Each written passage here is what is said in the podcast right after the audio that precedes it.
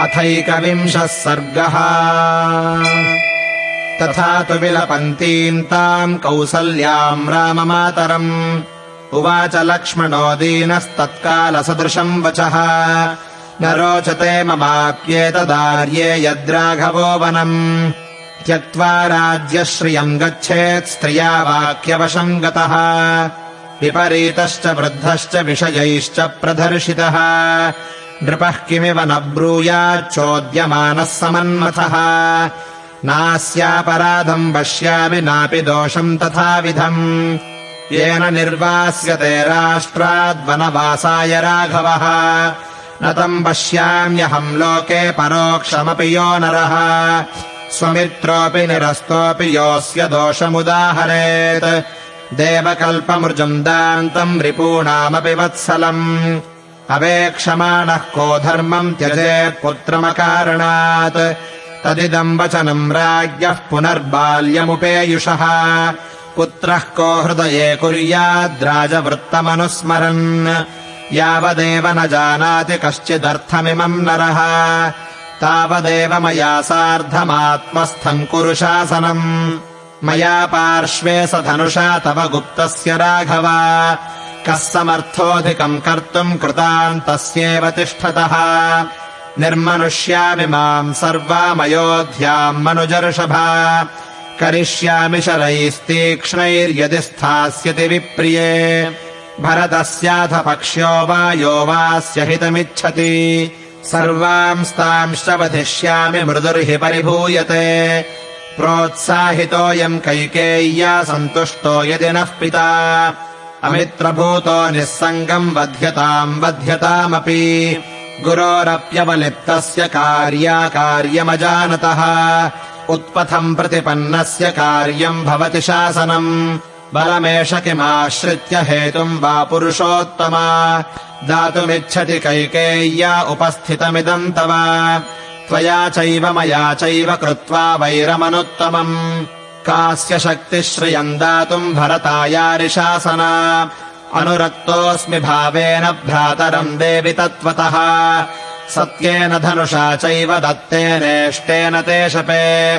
दीप्तमग्निमरण्यम् वा यदि रामः प्रवेक्ष्यति। प्रविष्टम् तत्र माम् देवि त्वम् पूर्वमवधारय। हरामि वीर्याद्दुःखन्ते तमः सूर्य इवोदितः देवी पश्यतु मे वीर्यम् राघवश्चैव पश्यतु। हनिष्ये पितरम् वृद्धम् कैकेय्यासक्तमानसम्। कृपणम् च स्थितम् बाल्ये वृद्धभावेन गर्हितम्। एतत्तु वचनम् श्रुत्वा लक्ष्मणस्य महात्मनः। उवाच रामम् कौसल्या रुदती शोकलालसा।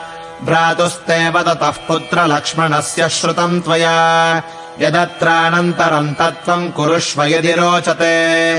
न चाधर्म्यम् वच श्रुत्वा सपत्न्या मम भाषितम्। विहाय शोकसन्तप्ता गन्तुमर्हसि मामितः।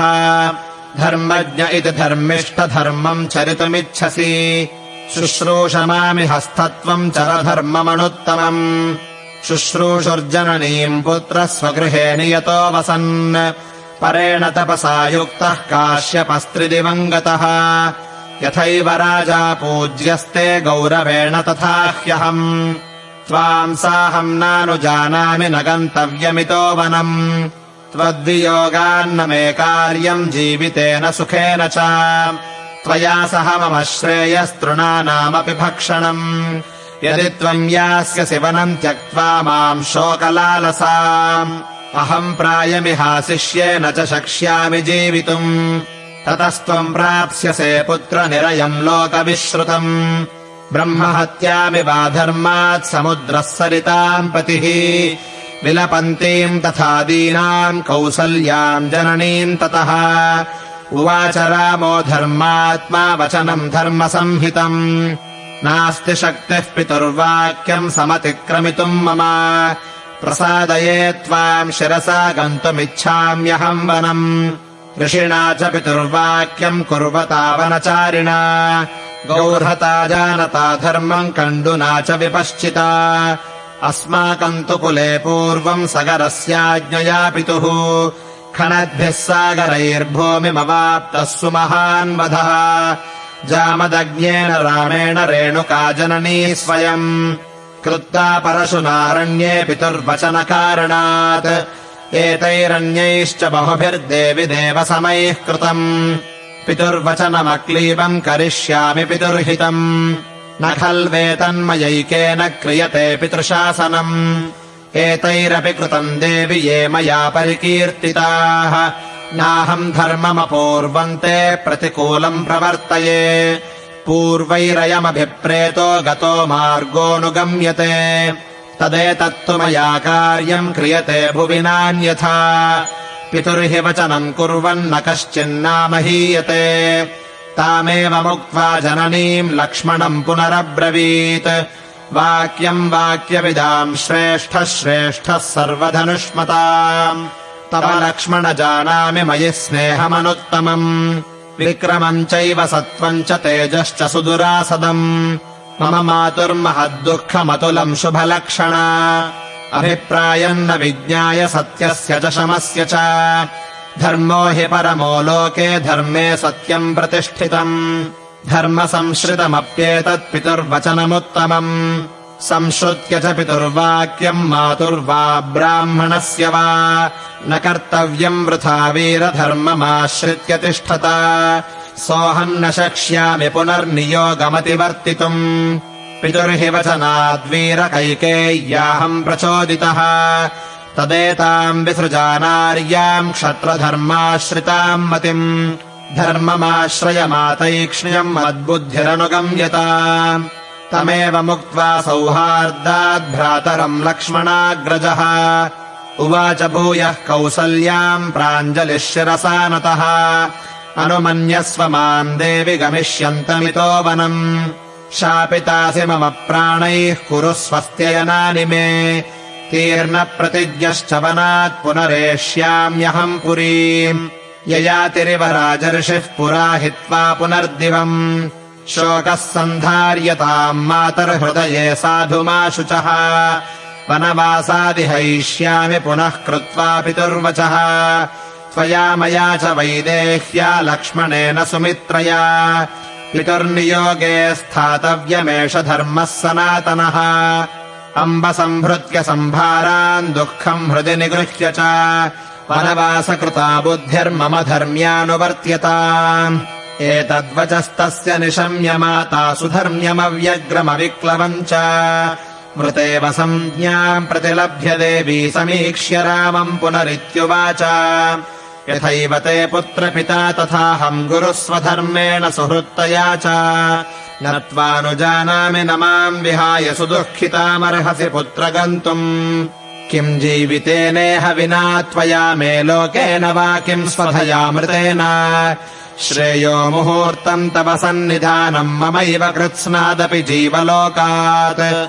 नरैरिवोल्काभिरपोह्यमानो महागजोध्वान्तमभिप्रविष्टः भूयः प्रजज्वालविलापमेवम् निशम्य रामः करुणम् जनन्याः। समातरम् चैव विसञ्ज्ञकल्पामार्तम् च सौमित्रिमभिप्रतप्तम् धर्मे स्थितो धर्म्यमुवाच वाक्यम् यथा स एवार्हति तत्र वक्तुम्।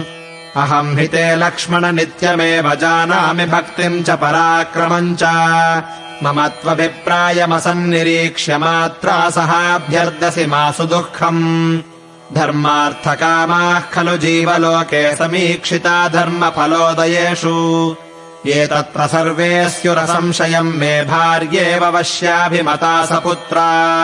यस्मिंस्तु सर्वे स्युरसन्निविष्टा धर्मो यतः स्यात् तदुपक्रमेत। द्वेष्यो भवत्यर्थपरो हि लोके कामात्मता खल्वपि न प्रशस्ता। गुरुश्च राजा च पिता च वृद्धः क्रोधात् प्रहर्षादथवापि कामात् यद्यादिशेत्कार्यमवेक्ष्य धर्मम् कस्तम् न कुर्यादनृशंसवृत्तिः न तेन शक्नोमि पितुः प्रतिज्ञामिमान्न कर्तुम् सकलाम् यथावत्। सह्यावयोस्तात गुरुर्नियोगे देव्याश्च भर्ता स गतिश्च धर्मः। तस्मिन् पुनर्जीवति धर्मराजे विशेषतः स्वे पथि वर्तमाने देवी मया सार्धमिथोऽपि गच्छेत् कथम् स्विदन्या विदवेव नारी। सामानुमन्यस्वनम् व्रजन्तम् कुरुष्व न स्वस्त्ययनानि देवी। यथा समाप्ते पुनराव्रजेयम् यथा हि सत्येन पुनर्ययातिः यशो ह्यहम् केवलराज्यकारणान्न पृष्ठतः कर्तुमलम् महोदयम्। अदीर्घकालेन तु देवि जीविते वृणेवरामद्य महीमधर्मतः प्रसादयन्नरवृषभः समातरम् पराक्रमाज्यगमिषुरेव दण्डकान्। अथानुजम् भृशमनुषास्य दर्शनम् चकारताम् हृदि जननीम् प्रदक्षिणम्। इत्यार्षे श्रीमद् रामायणे वाल्मीकीये आदिकाव्ये। अयोध्याकाण्डे एकविंशः सर्गः